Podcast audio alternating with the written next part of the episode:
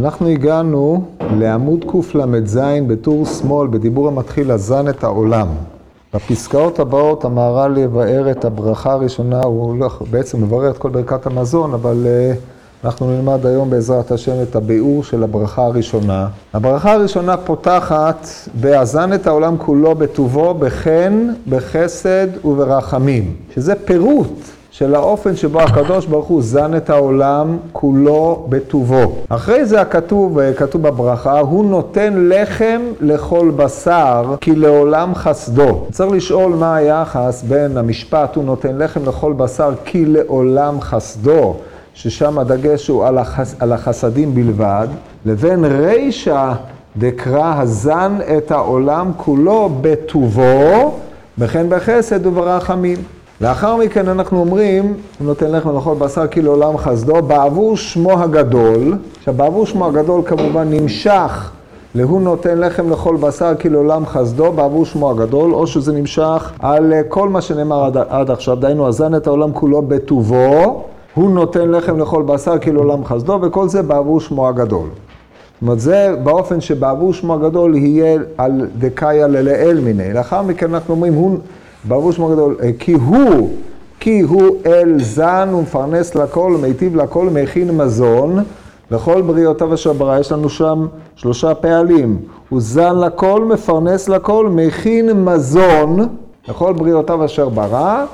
ברוך אתה השם הזן את הכל. כן, כמובן נוסח אשכנז, שהנוסח הקצר, המדויק, וזה הנוסח של המהר"ל, כן? בלי כאמור פותח את ידיך, לא. אז עכשיו נראה איך הוא מפרש את הברכה הזאת. אז הזן את העולם כולו בטובו. רצה לומר, השם יתברך מצד טובו, מפרנס את הכל. ואחר כך אמר, כי פרנסת השם יתברך את העולם הוא מצד שלוש פנים, שלושה פנים. כי יש שראוי לו הפרנסה מצד הדין, והם הצדיקים שהם בעולם. וזהו שאמר הזן את העולם בחן. רצה לומר שהוא מפרנסו מפני שהוא נושא חן בעיני השם יתברך, כמו אצל נוח, דכתיב ונוח מצא חן. ויש שהוא מפרנסו השם יתברך מצד החסד, והם בני אדם שהם כמות בהימות, ואין להם דעת ופרנסתם מצד החסד. ויש אשר פרנסתם מצד הרחמים, והם קטנים אשר לא ידעו מאומה ויש לרחם עליהם. כמו אילו פרנסתם מצד הרחמים.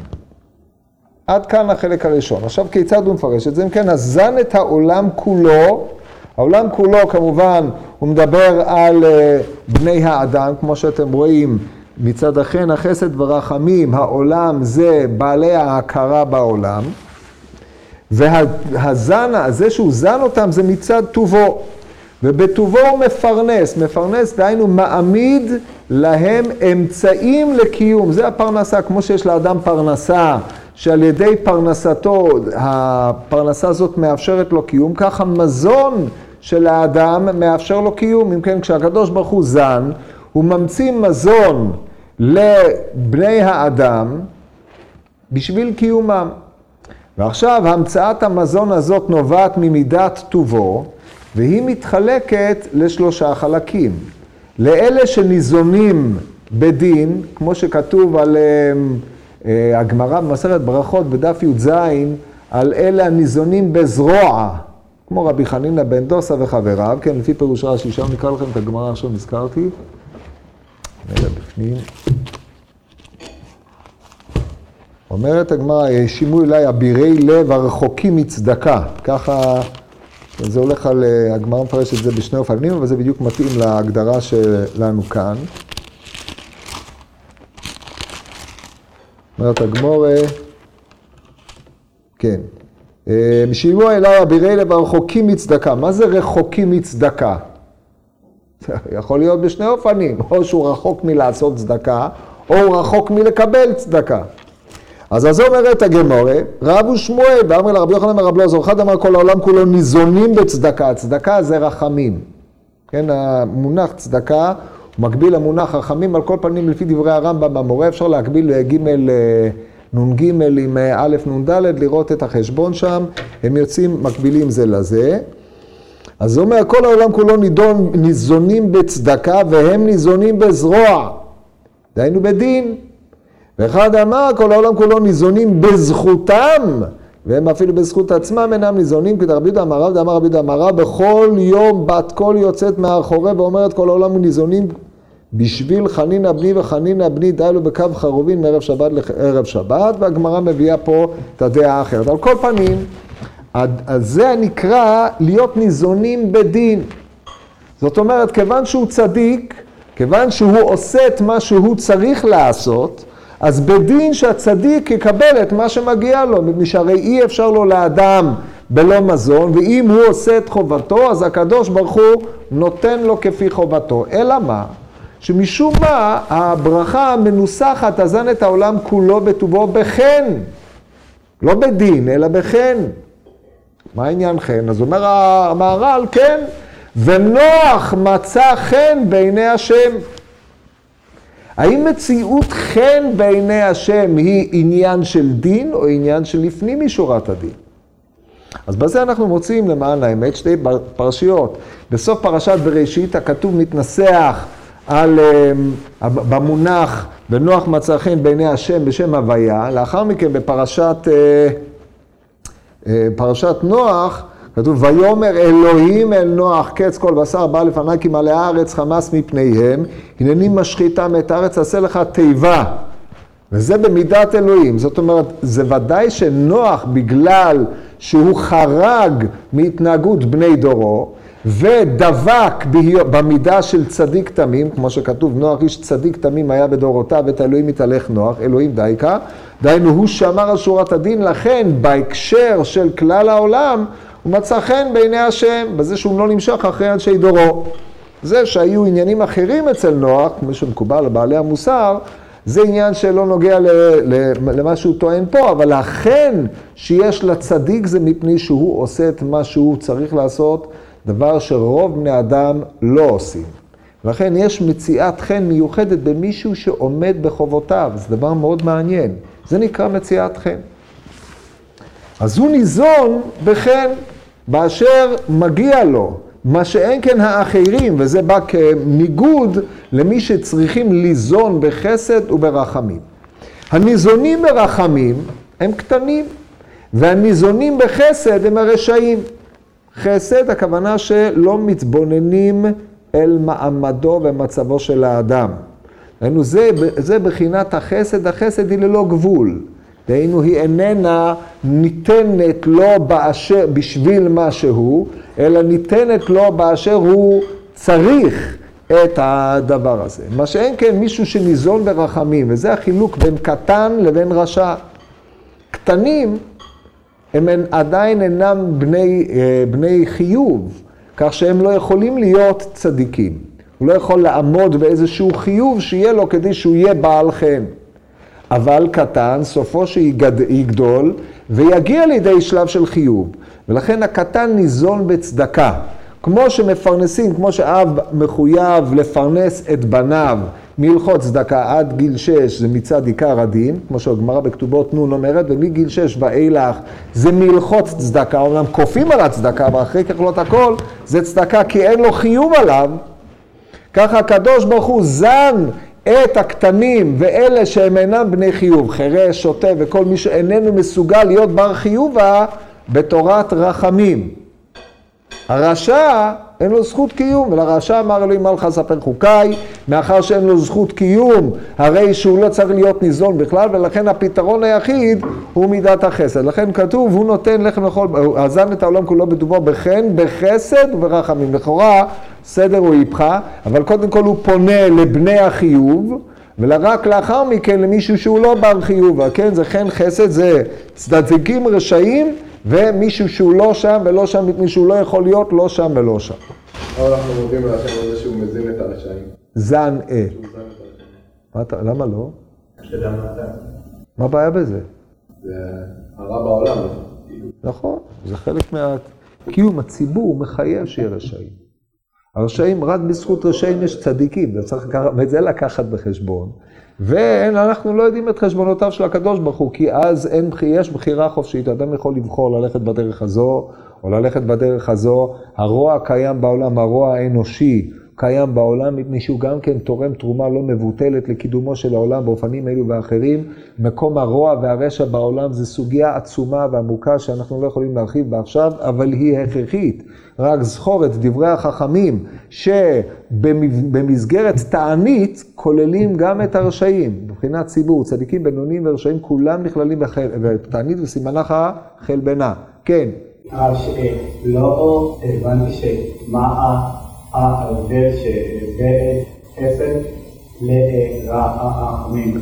רחמים, חסד זה כאשר לא מגיע לו. מי שהיה אפשר שיגיע לו, אז אפשר להגיד לא מגיע לו, כן? למשל, אדם שהיה צריך למלא חיוב מסוים, הוא לא, הוא לא מילא אותו, לא מגיע לו. מי שלא מסוגל למלא חיוב מסוים, אי אפשר להגיד לא מגיע לו, אבל באותה מידה גם אי אפשר להגיד שמגיע לו, נכון? אז אנחנו נותנים לו, כי בחינת הרחמים היא תמיד בחינה עם צפייה לעתיד. רחמים לשון רחם, לשון מחר, אותם אותיות בחילופי לשון, כן? לשון רחם, פירושו של דבר שאנחנו נותנים לו את, ה, את מה שנותנים לו על דעת זה שהוא יגיע לידי זה שהוא יוכל לממש את הפוטנציאל הגלום בו, אבל לפי שעה אין, זו הסתכלות עתידית. זה, לזכור רחמים, רחם מחר, כמו הרחם שהוא מוליד, המחר שהוא תולד את ההיום, אתה נותן היום בשביל שיעשה מחר. עד כאן זה ברור? זה עניין הרחמים בהקשר דנן. ביתר. טוב, אז זה הזן את העולם כולו בטובו בחן בחסד ורחמים. עכשיו עברנו, אנחנו עוברים לחלק השני, הוא נותן לחם לכל בשר, כי לעולם חסדו. מה זה מוסיף על מה שנאמר קודם לכן? ותשימו לב, ששם כתוב הוא נותן לחם לכל בשר, כי לעולם חסדו. כבר התבטל, התבטלה ההבחנה הזאת, בחן חסד ורחמים, כולם חזרו להיות מבחינת חסד. פה יש לו מערל ביאור מרהיב, וצריך אחרי הביאור לחזור ולראות את היחס בין שני החלקים האלה, הזן את העולם כולו בטובו, לבין הוא נותן לחם לכל בשר. שימו לב לביאור. ואחר כך הוא נותן לחם לכל בשר, וזה נאמר, על שהוא יתברך נותן ומשפיע קיום כל הנמצאים כאחד. וזה שאמר ונותן לחם לכל בשר, כי הלחם סועד הלב ומחזקו, ולכך הקיום שנותן קיום ומשפיע על הכל נקרא לחם, לפי שהוא סועד ומקיים הלב שבו חיות האדם. בדבר זה הוא מצד חסדו יתברך, ובדבר זה משותפים כל הנבראים כאחד, שהוא יתברך נותן קיום אל הכל בשווה, רק כי הם מחולקים בפרנסתם, כי אשר מפרנס אותו בחן, פרנסתו מחולק מן זה שפרנסתו הוא בחסד, וכן זה שפרנסה שלו בחסד מחולק פרנסתו מן אשר פרנסתו ברחמים, שכל אחד פרנסתו כפי מה שראוי, אבל הקיום הוא אל הכל בשווה, והוא מצד החסד, כי חסדי השם יתברך מתפשט אל הכל, והכל ראויים אל החסד. לפיכך דבר זה שהוא נותן קיום אל הכל בשווה, אין זה רק מצד מידת החסד, אשר מידת חסדו מתפשט ומשותף אל הכל. וזה, טוב, זה, זה חלק ראשון, אחרי זה כאילו עולם חסדו, כאילו עולם חסדו, תכף נסביר. פה המהר"ל לכאורה מוציא מפשוטו את המשפט, הוא נותן לחם לכל בשר. לחם לכל בשר על פניו זה חילוף לשון של הזן את העולם, כי הרי המזון, או אחד מעיקרי המזון זה הלחם, כמאמר הכתוב, לא על הלחם לבדו יחיה האדם. משמע שהלחם הוא מרכיב עיקרי בחיותו של האדם. אם כן, לחם ותזונה הם בעצם שני מונחים שמציינים בגדול את אותו דבר. בא המהר"ל ואומר לא, הוא נותן פה פירוש מדהים. צריך לשאול למה הוא עשה את זה, אבל קודם כל מה הפירוש? טוען המהר"ל שלחם פה משמש לאיזושהי, ל, ל, הוא, הוא כמו משל לקיום, הקיום האנושי. הפרנסה שהאדם זקוק לה כדי להתקיים, קודם לה הקיום עצמו. הקדוש ברוך הוא מקיים את האדם, כמו שהקדוש ברוך הוא מביא את האדם מן ההיעדר אל הישות, התמדת האדם בישות קשורה לאותה הבאה מהיעדר אל הישות, דהיינו העמדת האדם באשר הוא. זה הקיום האנושי. בהיות האנוש קיים, הוא זקוק לפרנסה. אבל הקיום קודם לפרנסה קדימה טבעית. אם כן מפרש המהר"ל, הוא נותן לחם לכל בשר, דהיינו הוא נותן קיום לכל בשר להיותו מה שהוא. הוא מעמיד אותך בהיותך מה שאתה, ובתורת מה שאתה, בעל, בעל חושים, בעל דעת, בעל צרכים, באשר אתה בן אדם, אתה זקוק לפרנסה. וזה הקיום, כולם שווים לו. מפני שאין הבדל בין קיומו של הצדיק לקיומו של הרשע, כי הקיום הוא הקיום בתורת אדם, באשר הוא אדם. בהיות האדם אדם, יש לו בחירה אם להיות צדיק, אם להיות רשע, או כאשר הוא קטן, אין לו בחירה להיות צדיק או רשע, אבל כאשר הוא קטן, אבל הקיום שלו בתורת קטן מאפשרת לו אחר כך להתפרנס, להתגדל וכיוצא בדברים האלה. אם כן, נמצא שהקיום שווה אל כל הנבראים, אל כל הנמצאים, גם בעלי החיים, גם הצמחים, גם הדוממים, כולם זוקקים קיום, והשם יתברך בשם הוויה ברוך הוא מהווה, מחיה ומקיים את העולם. מבחינת היותו מהווה, מחיה ומקיים, אין הבדל בין גדולי המלאכים הכי עליונים לבין השלשול הקטן שבים, או לא משנה, כולם שווים ביחס להיות הקדוש ברוך הוא מקיים את עולמו. אז אם כן, היחס שבין רישא דברכה לבין החלק השני, הזן את העולם כולו, בטובו, ברחמים וחסד ורחמים, לענייננו הזן את העולם כולו, זה המפרנס את בני האדם שבעולם, כי, ואחרי זה הוא נותן לחם לכל בשר, דהיינו הוא נותן קיום כדי שה, שהוא יוכל לזון אותה. לכאורה הסדר היה צריך להיות הפוך כמובן, היה צריך להתחיל ב... הוא נותן לחם לכל בשר כי לעולם חסדו, ואז זה הזן את העולם. אז אם היינו מפרשים לחם במובן המילולי, או במובן המורחב של לחם, דהיינו מזון, אז יש פה מעין חזרה וכילוס נוסף, הדגשה על הכילוס. דבר שדרך אגב יש בו גם סתירה, מפני שלפי מה שהמהר"ל פירש קודם, חן חסד ורחמים, ופה אתה חוזר ואומר, כי לעולם חסדו, אז כולם חוזרים להיות ניזונים בחסד. אבל המהר"ל משום מה העביר את הקטע הזה, הוא נותן לחם לכל בשר כי לעולם חסדו, לקיום. עכשיו ההסבר הוא שהברכה הזאת היא ברכת המזון. אנחנו באים לברך על המזון, לכן אתה צריך לפתוח את הברכה במה שאתה בא לברך. אבל בהיותך מברך על הפרנסה, הרי יש דבר שקודם לפרנסה והוא הקיום. לכן אתה מברך הזן את העולם כולו בטובו בחן בחסד ורחמים, שהרי הוא נותן קיום אל כולם בשווה, ואלא שהם מחולקים בפרנסתם.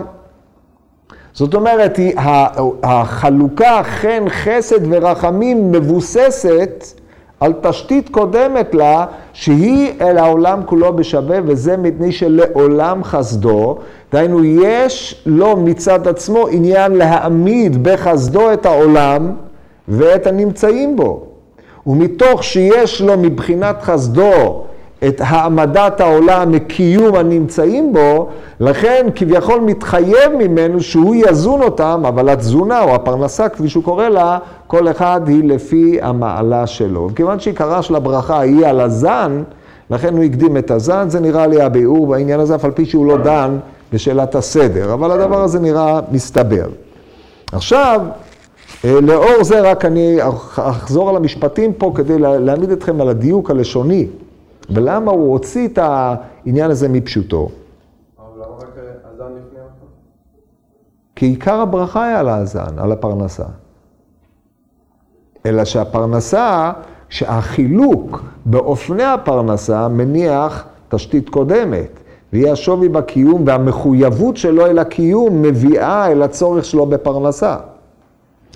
כן, אז הוא אומר ככה, וזה שאמר נותן לחם לכל בשר, כי הלחם סועד הלב ומחזקו. פה הוא מסביר את השימוש במונח לחם, כיצד מעתיקים את המונח לחם, שהוא מתייחס אל הלחם ממש או אל המזון שאדם אוכל. סועד את הלב ומפרנסו, כן, זה הגמרא בברכות, סעדה דליבה, או נקרא סעודה, ולכך הקיום שנותן קיום ומשפיע על הכל נקרא לחם, לפי שהוא סועד ומקיים הלב שבו חיות האדם, זה הלחם. הקדוש ברוך הוא נותן לחם לכל בשר, דהיינו בהקשר דנן הוא נותן קיום לכל בשר להיותו משהו. דבר אז כן, שהוא, כן, ודבר זה הוא מצד חסדו, ברוך, ודבר זה משותפים כל הנבראים כאחד, שהוא נותן קיום אל הכל בשווה. אז זה המעבר שלו, הוא לא רצה לפרש את ה... הוא נותן לחם לכל בשר לפי פשוטו, דהיינו במובן שהוא נותן פה סועד הלב ומחזקו, מפני שהרי כבר אמרנו את זה קודם לכן בזן את העולם כולו, דהיינו הפרנסה, אז הוא לא ראה טעם לחזור ולכפול את זה עוד פעם, לכן הוא העתיק את זה לרמה קצת יותר גבוהה, אבל הסיבה האמיתית בנויה על המשפט כי לעולם חסדו. עכשיו נראה מה הוא אומר, איך הוא מפרש את כי לעולם חסדו. המונח לעולם מתפרש בשני אופנים. האופן האחד במישור הזמן, כמו בעבדו לעולם. האופן השני, או לעולם ועד, לעולם השם דברך ניצב בשמיים ודברים אין אלה. מונחים אין אלה, לעלם ולעלמי עלמה אלה, זה בקיצור מישור הזמן. האופן השני של לעולם, הוא במובן של לעלם ולעלמי עלמיה, דהיינו באופן אינסופי, בכל העולמות. אומר המהר"ל, כי לעולם חסדו, וזה כי לעולם חסדו, כלומר חסדו יתברך אין לו גבול ושיעור, כי לעולם חסדו פירושו של דבר, חסדו הוא לעולם, לעולם במובן של ללא גבול ושיעור. ומעניין שהמונח לעולם משמש פה כדבר נטול גבול, במובן של נעלמת, הגבול, נעלם הגבול של אותו חסד. אי אפשר להגביל אותו, ולכן הוא לעולם, ללא אפשרות של הגבלה. וזה כי לעולם חסדו, כלומר חסדו יתברך אין לו גבול ושיעור. ואם השם יתברך עושה חסד, אל תאמר כי יש לזה תכלית וגבול, כי לעולם חסדו, שאין קץ וגבול לחסדו יתברך. אז אכן, אם היינו מפרש, מפרשים, הוא נותן לחם לכל בשר, כי לעולם חסדו, במובן של הוא נותן לחם לאכילתו של האדם, לקיום חיות שבו, כי לעולם חסדו, אז יש דילוג בין הקביעה שחסדו הוא אינסופי, הוא תלוי בו מצידו יתברך, לבין קבלת הלחם על ידי האדם. אבל אם אנחנו מדברים על עצם הקיום של האדם, הקיום של האדם הוא בוודאי נגזר ממידת חסד אינסופית, בבחינת כל העולם כולו בנוי על רעיון החסד, כמו שנאמר, עולם חסד ייבנה. לכן, נקודת ראות של האדם הנמצא בעולם, הוא צריך להכיר בזה שהווייתו בעולם נובעת ממידת חסדו יתברך, או הקיום שלו, בלי השאלה של הצרכים שלו, היא באה ממידת חסדו הפשוטה של השם יתברך. לכן, המהר"ל היה חייב, לפי שיטה זו, לפי הפרשנות הזאת, לתת, ליצור זיקה בין, נותן, הוא נותן לחם לכל בשר, כי לעולם חסדו, במובן המקסימלי של נותן לחם לכל בשר. עכשיו תראו מה הוא עושה עם המשפט כי לעולם חסדו. ויש לך לשאול מפני מה נאמר דבר זה על חסד השם יתברך בפרט. הרי יש הרבה מידות לקדוש ברוך הוא. למה דווקא על החסד נאמר לעולם חסדו? וכן נאמר במזמור הודו, דהיינו בהלל הגדול, כי לעולם חסדו, וכן בהלל הודו להשם כי טוב כי לעולם חסדו. ויש לנו להבין כי כל הדברים הם מצד המקבל. כי המשפט הוא מגיע מצד המקבל שיש עליו המשפט, והרחמים מצד המקבל כאשר מרחם על אחד, חוץ מן החסד, כי החסד הוא מצד עצמו, שהוא יתברך משפיע הטוב והחסד מצד עצמו, ואין עושה זה מצד המקבל, רק מצד עצמו שהוא טוב. דבר שהוא מצד עצמו של הקדוש ברוך הוא, כמו שהוא יתברך מצד עצמו בלתי תכלית, כך החסד שהוא עושה הוא לעולם בלתי קץ ובלתי תכלית, רק הוא לעולם. לכן המשפט והרחמים, כיוון שהם מצד המקבל, כי המקבל גורם שהמשפט בא עליו, וכן הרחמים גם כן מצד המקבל. וכמו שהמקבל הוא בעל תכלית, דהיינו בעל גבול, כך המשפט והרחמים יש לו תכלית. וזה שאמר הודו להשם כי טוב כי לעולם חסדו, רצה לומר שיש לשבח השם הקדוש ברוך הוא, כי הוא טוב לכך כי לעולם חסדו, כמו שהוא יתברך אין קץ בסוף אליו, כך חסדי השם יתברך אין קץ בסוף אליו. אבל שאר הדברים שהוא מצד המקבל יש להם קץ ותכלית. כן, אז יש פה הבחנה יסודית ביותר בין מידת חסדו של השם יתברך לבין שאר המידות. שאר המידות שבו הקדוש ברוך הוא נוהג עם בריאותיו, הם לפי קיבולם, לפי המקבלים, מידת החסד ומידת הרחמים, או מידת החן ומידת הרחמים, או מידת המשפט והרחמים. זאת אומרת, לפי דינו של אדם שופטים אותו, לפי מעשיו אדם נידון. ואם מגיעים אליו רחמים, אז הקדוש ברוך הוא מרחם עליו, נותן לו צדקה, אבל אחרי ככלות הכל הצדקה הזאת יש לה גבול. ולכן הרחמים היא מידה ממוצעת שבין הגבורה לבין מידת הדין.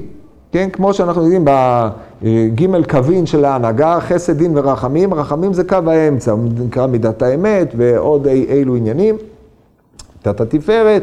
זה המיזוג שבין החסדים לבין הרחמים. אבל כשאנחנו מדברים על החסד, החסד הוא אינסופי. נקודת, כדי לקלוט את הדבר הזה, נחזור למה שאמרנו קודם, לעולם עולם חסד ייבנה.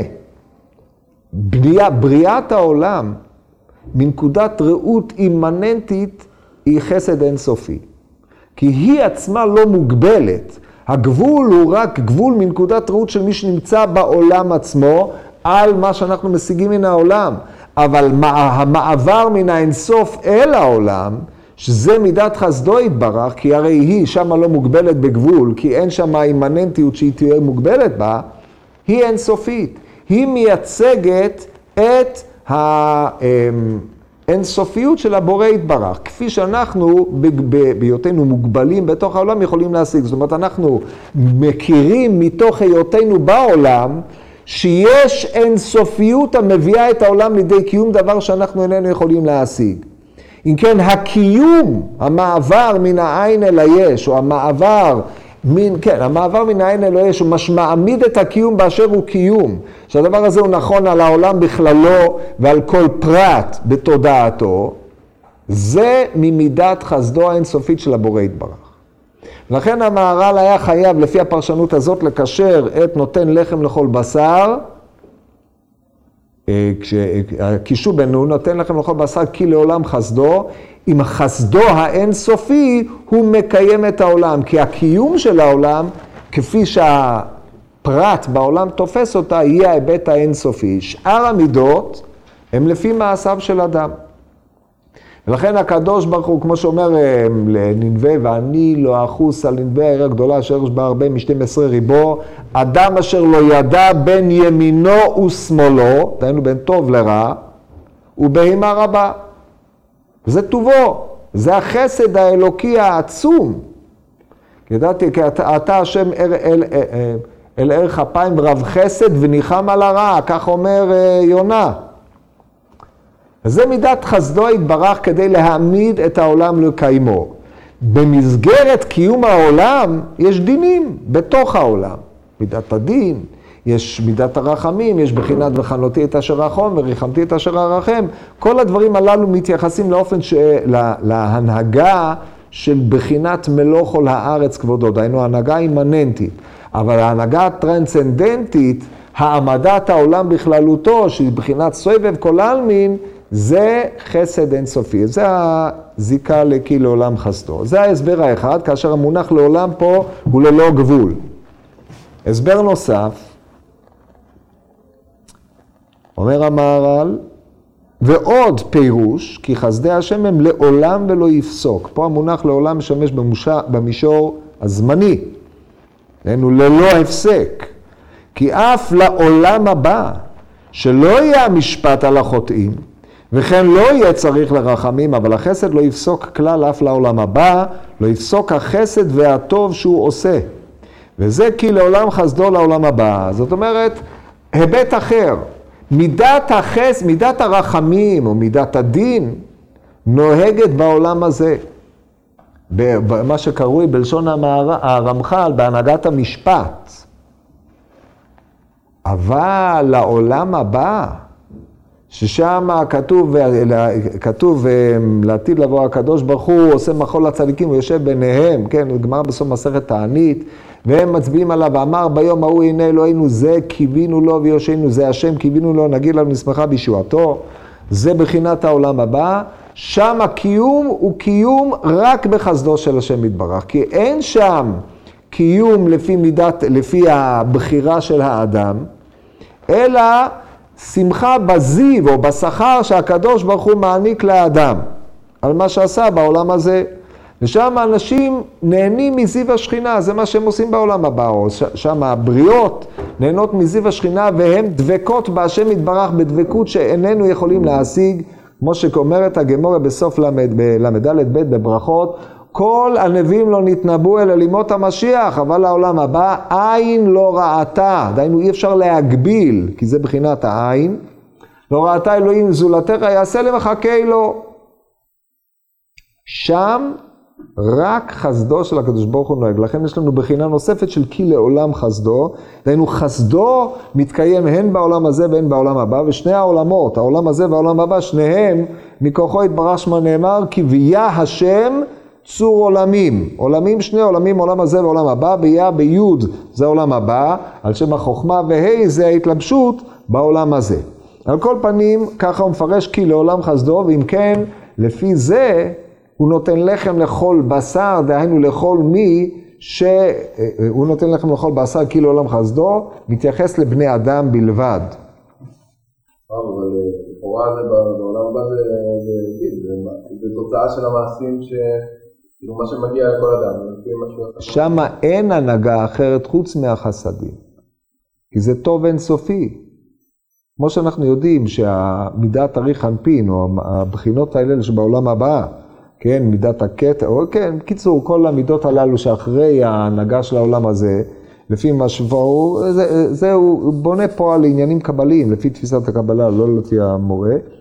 אז שם רק מידת חסדו, מידת אה, אוויר העילה, כל ה... שאני לא יכול לפרש את זה.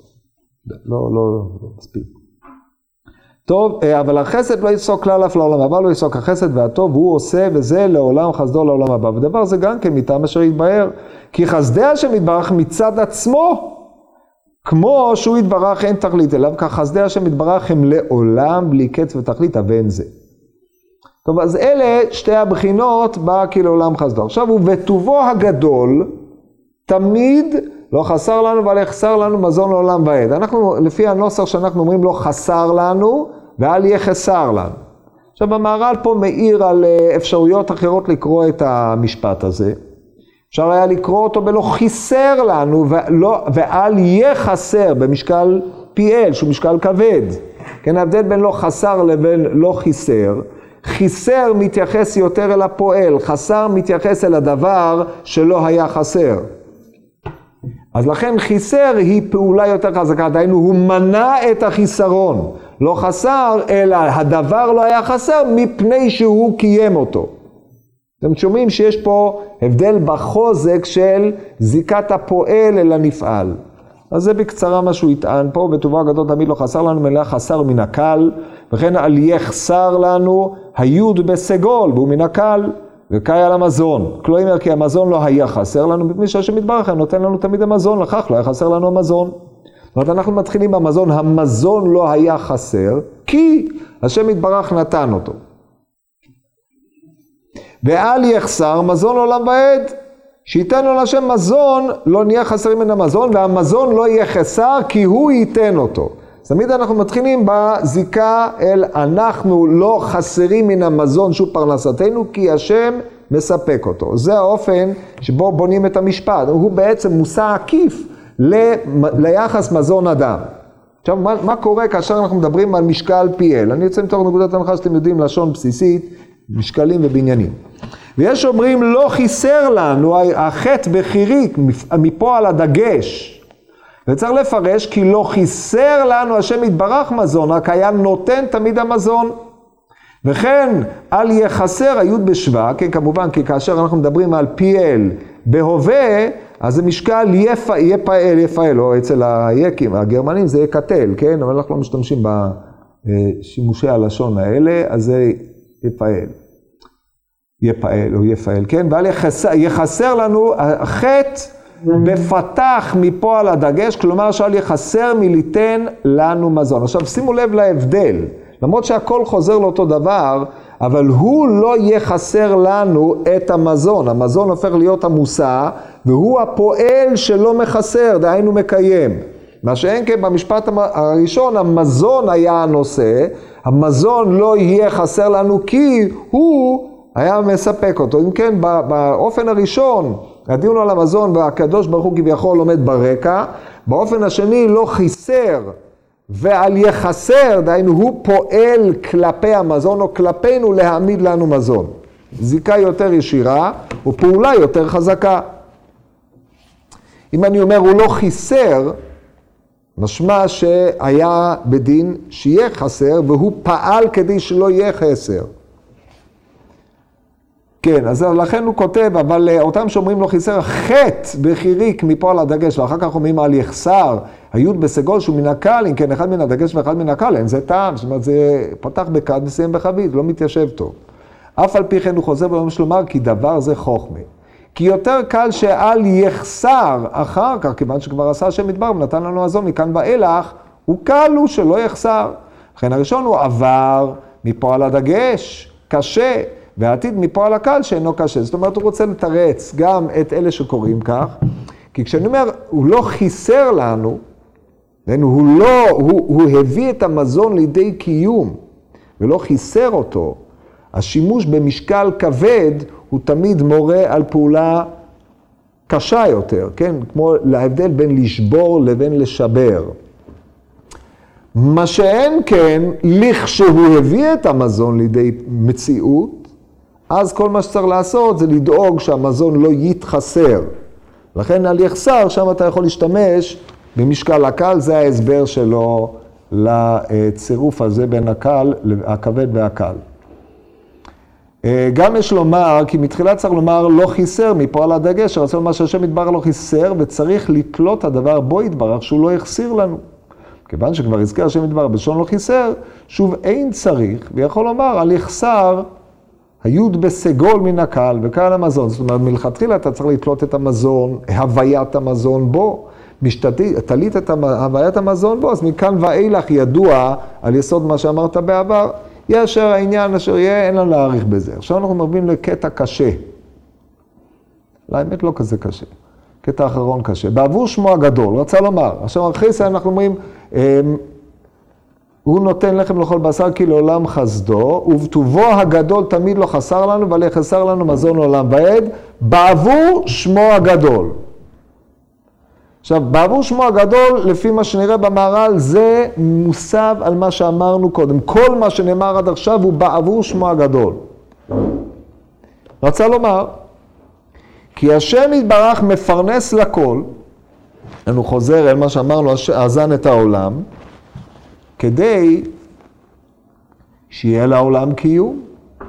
כן, זה כבר ראינו, כן? הזן את העולם, כי הוא נותן לחם לכל בשר, וזה, דיינו, הזן את העולם, והוא נותן לחם לכל בשר, וזה בעבור שמו הגדול.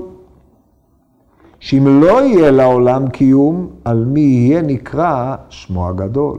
זאת אומרת, הנתינת קיום אל העולם, היא בשביל שיהיה גילוי, של השם, כמו שאנחנו יודעים, מה שכתוב בזוהר, הביא את זה בספר ראשית חוכמה בשער העירה, ספר שכדאי להכיר את, על כל פנים שער העירה והאהבה, שהקדוש ברוך הוא לא ברא את העולם, אלא כדי שיכירו אותו. כן, כל הנקרא בשמי ולכבודי, אומר הנביא ישעיה, בראתיו יצרתיו אף עשיתיו. אם כן, השם הגדול, כמו שכתוב בפרק רבי אליעזר, בהתחלה לא היה אלא הוא שמו, גילוי של השם הגדול הוא על ידי קיום של בריאותיו, הוא קיום העולם ובעלי ההכרה שמכירים בהיות לו שם גדול. מביא מיהושע בבאי, כמו שאמר יהושע על ישראל, שמחס ושלום יעשה כליה בישראל, מה תעשה לשמך הגדול?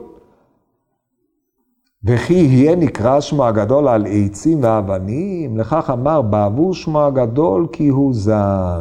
וכו', טוב, כי הוא זן נראה לי בשיגר דלישנה, לא צריך להיות פה. בעבור שמו הגדול נקודה. ועוד, כי הפרנסה הוא קיום האדם, בשם הוויה הוא שנותן הוויה וקיום לעולם. ולכן אחר שברא העולם, העולם צריך קיום. מיד זכר השם הזה ביום עשות השם אלוקים מארץ ושמיים. זאת אומרת, בשם אלוקים, הקדוש ברוך הוא הביא את העולם לידי מציאות. בשם הוויה, הקדוש ברוך הוא מהווה, מחיה ומקיים את העולם. ולכן כתוב ביום עשות השם, ביום עשות השם אלוקים, ארץ ושמיים, כן, שם עולם מלא, שם מלא על עולם מלא, כלשון המדרש. נגמור רק את הפסקה הזאת בזריזות. ומפני כך זכר דוד במזמור, הודו להשם כי טוב, כ"ו פעמים כי לעולם חסדו, ובאחרונה השלים מספר כ"ו, כן, יש עשרים ושש כי לעולם חסדו, שזה כנגד שם הגדול שלנו, שם הוויה, זכר נותן לחם לכל בשר כי לעולם חסדו, וזה כי הוא על הכל, שהוא יתברך נותן לחם לכל בשר, כאמור נותן לחם, דיינו נותן קיום. לכך הוא נזכר באחרונה, בו יושלם מספר כ"ו לעולם חסדו השם כנגד מספר השם המיוחד. ועוד, כי המזונות הם על ידי הזה, כאשר בעבור שמו הגדול מוסב על נותן לחם לכל בשר כי לעולם חסדו. עכשיו, בעבור שמו הגדול גם הולך על הזן את העולם, כולו בטובו, זה מה שמסביר כעת. כי המזונות הם על ידי השם יתברך בעצמו, כידוע, מסכת תענית בתחילתה, מפתח של פרנסה, לא נמסרה, יש שלוש מפתחות, כן, הוא מפתח גשמים, פרנסה, היא היא, מתייחס השם המיוחד בפרט ואין להאריך בזה. טוב, אז לא נאריך. וזכר ארבעה דברים, כי הוא זן מה שצריך אל אכילתו, והוא חיותו. פרנסה ושאר צרכיו, וזה נקרא פרנסה. הוא מיטיב לכל, הוא הטובה שעושה עם בריאותיו לבד מצרכיו, והוא תוספת טובה, כמו שאמרנו, למעלה דיינו השפעת הדעת, הרוחניות וכל מה שכרוך בהיבט האנושי. מכין מזון לכל בריאותיו, זה נאמר על שאר הנבראים, דיינו בעלי החיים מאוד, ושייך בזה מכין מזון, שימו לב למילה מכין ולא לשון נתינה, כי האדם שייך שהוא נותן לו, כי רק מישהו יש לו דעת הוא יכול לקבל, מה שאין כן בעל חיים הוא לא יודע שהוא מקבל, הוא לוקח בלי הכרה, אז לכן אצל אדם שייך מונח נותן וזוכה בו האדם, אבל בשאר נבראים לא שייך לומר רק, דיינו כי אם מכין מזון לכל בריאותיו. וזה בעזרת השם.